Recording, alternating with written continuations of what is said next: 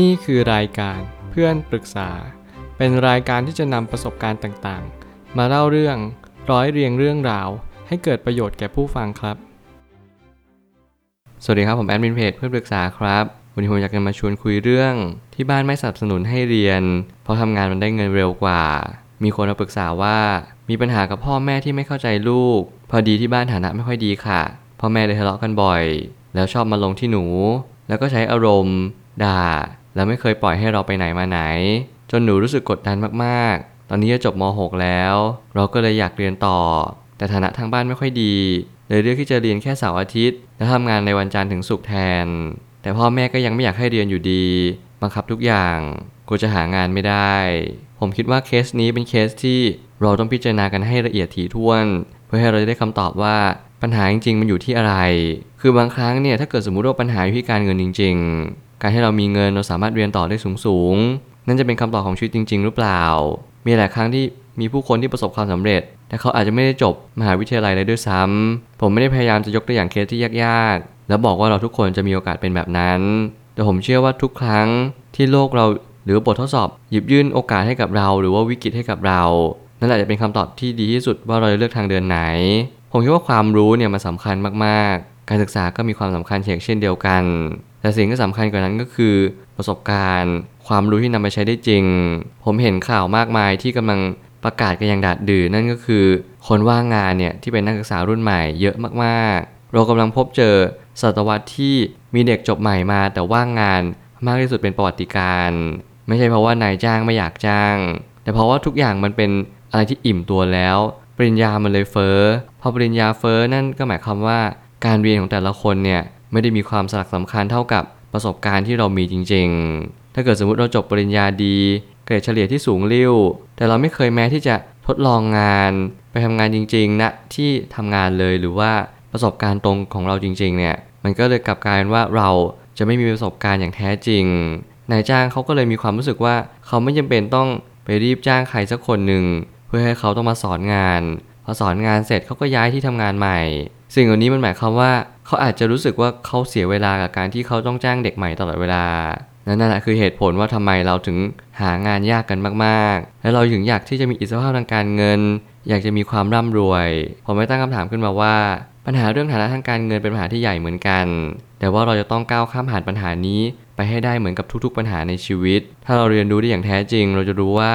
ทุกๆปัญหามันย่อมมีทางออก ถึงแม้ว่ามันจะเป็นปัญหาทางด้านการเงิน หลายคนอาจจะหลงคิดไปว่าปัญหาทางด้านการเงิน ก็ต้องใช้การเงินเข้าไปแก้ แต่ในความเป็นจริงแล้วปัญหาด้านการเงิน หรือปัญหาทางด้านอื่น ทุกอย่างล้วนแต่ต้องแก้ที่ใจก่อนเสมอ ถ้าใจเราไม่ได้เข้าใจสิ่งที่เราควรจะแก้ไขจริง ๆ ต่อให้เรามีทุกสิ่งทุกอย่าง เราก็จะไม่เห็นค่ามันอยู่ดี มันมีสิ่งหนึ่งที่ผมเน้นย้ำกับตัวเองเสมอว่า การที่เราจะมีชีวิตที่ดีสุขสมบูรณ์ รวมถึงเราสามารถที่จะมีความสุขแบบเบิกบานใจได้จริงๆเนี่ย มันเกิดขึ้นจากอะไรกันแน่ พอผมโตมากขึ้น ผมได้ศึกษาอะไรมากขึ้น ผมกลับได้คำตอบว่าการจะมีชีวิตที่ดีหรือมีความสุขได้เนี่ย มันไม่ได้มีอะไรที่ซับซ้อนเลย แค่เรากินอิ่มนอนหลับ มีที่อยู่หลับนอน เราทำในสิ่งที่เราควรทำชีวิตเราไม่ต้องสูงส่ง แล้วก็ไม่ได้ต่ำต้อย เพียงแต่ว่าเราอย่าดูถูกตัวเองหรือด้อยค่าตัวเองก็พอ การจะไปอิจฉาริษยาใครเป็นสิ่งที่เสียเวลาเปล่า ถ้าเกิดสมมติเราอยากอิจฉาใครสักคนหนึ่งหรืออยากจะเป็นแบบเขา เราจงเรียนรู้จะเป็นแบบเขา สิ่งเหล่านี้นี่แหละมันก็คือเหมือนกับปัญหาทั้งหมดทั้งมวลที่เราเจอ เราแค่รู้ที่เหตุและแก้มัน พอท้ายที่สุดแล้วปัญหาทางด้านการเงินไม่ได้แก้ที่ตัวเงิน แต่แก้ที่ใจเราเอง แน่นอนว่าเราไม่สามารถบอกที่บ้านทั้งหมดว่า เราจะต้องทำสิ่งนี้เพื่ออะไร การศึกษาเป็นเหมือนใบเบิกทางของชีวิต การเรียนยังไงแล้วก็ยังเป็นสิ่งที่จำเป็น ผมมีความสนับสนุนกับทุกๆ คนที่ต้องการที่จะเรียนต่อ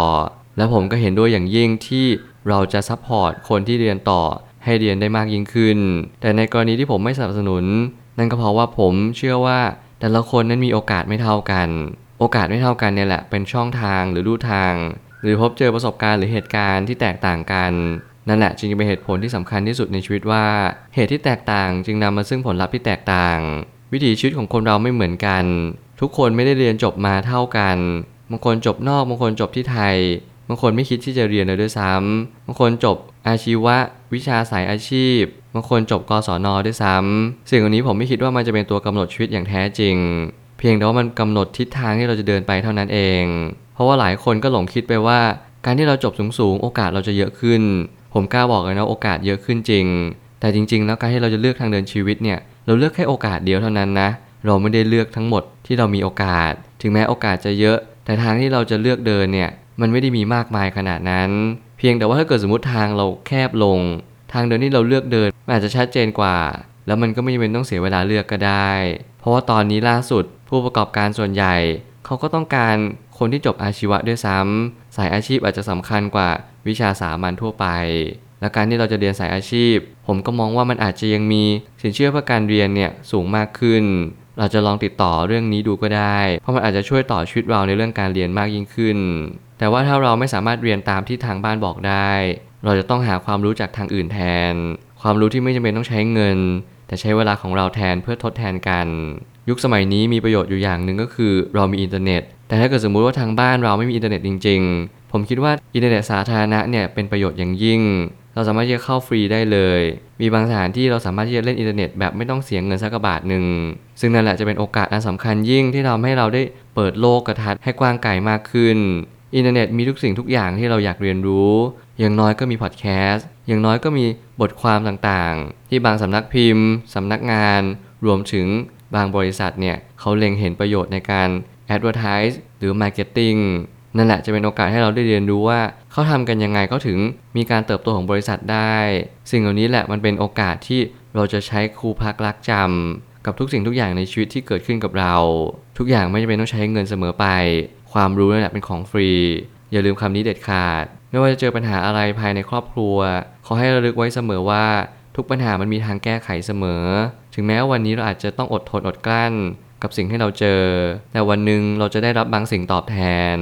ผมอยากจะให้กำลังใจทุกๆ คนที่กำลังฟันฝ่าอุปสรรค อดทนอดกลั้นกับบางสิ่ง ที่เราไม่สามารถหลีกเลี่ยงได้ นั่นเป็นการฝึกฝนตนเองถ้าคุณเข้าใจ แต่มันจะเป็นการทำร้ายตัวเอง ถ้าเกิดสมมติคุณไม่เข้าใจสิ่งที่เกิดขึ้นกับคุณ ทุกอย่างอยู่ที่มุมมองของคุณเอง ถ้าคุณมองเป็น ถ้าคุณเข้าใจ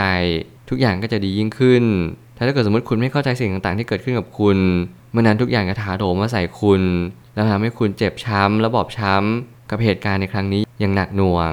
ขอให้คุณพิจารณาตัวเอง ลองดูโอกาสลู่ทาง ว่าเรายังพอมีเวลาไหม พอมีเวลาที่จะไปสถานที่ที่มีอินเทอร์เน็ตฟรี หรือที่บ้านมีอินเทอร์เน็ตก็สามารถจะเข้า Access ไปในเว็บไซต์ต่างๆ ได้เลย ซึ่งน้อยที่สุดมันก็ยังมีคอร์สเรียนฟรี ซึ่งเราสามารถที่จะเข้าไปได้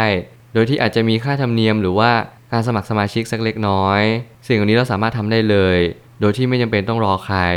ขอให้เรามีความพยายาม รักตัวเองให้เป็น นี่แหละคือจุดที่สำคัญที่สุด สุดท้ายนี้ ถ้าเราเป็นคนขยันและรักดี เราไม่ต้องกลัวที่จะหางานไม่ได้ สมัยนี้เราสามารถสมัครงานบางงาน โดยไม่จำเป็นต้องใช้วุฒิการศึกษาแล้ว เพราะบางบริษัทจะเน้นคนที่มีประสบการณ์จริงมากกว่า และนี่คืออาจจะเป็นข้อดีและโอกาสที่ดีสำหรับคนที่ไม่มีโอกาสได้เข้ามหาวิทยาลัย หรือได้เรียนต่อสูงๆ การจบเรียนวุฒิม .6 ถือว่าโอเค ในระดับหนึ่ง ซึ่งผมก็เชื่อว่าหลาย ๆ บริษัทอาจจะลดสเกลลง ที่ว่าคุณอาจจะไม่จำเป็นต้องจบมหาวิทยาลัย แต่ดูโอกาสทางชีวิตของคุณว่า เรามีโอกาสที่จะต่อยอดชีวิตไปได้ไกลแค่ไหน เรียนรู้จากตัวเองให้มากขึ้นว่าตัวเองต้องการอะไรในชีวิต การรู้จักตัวเองและโฟกัสในสิ่งที่ตัวเองเป็น มันสำคัญกับวุฒิการศึกษาแน่นอน เพราะสุดท้ายแล้วเราจะเลือกอาชีพได้ไม่กี่อาชีพในชีวิต และสิ่งเหล่านั้นจะเชื่อมโยงซึ่งกันและกัน วันนี้มุ่งมั่นและตั้งใจ อย่าลดละเลิกและก็ท้อถอยในการเรียนรู้ การจบเรียนกับการเรียนรู้ไม่ใช่สิ่งเดียวกัน จงเป็นนักเรียนของชีวิต เรียนรู้สิ่งทุกอย่างที่เราอยากที่จะเป็น แล้ววันนั้นเราจะได้เป็นอย่างสิ่งที่เราปรารถนาอย่างแน่นอน ผมเชื่อว่าทุกปัญหาย่อมมีทางออกเสมอ ขอบคุณครับ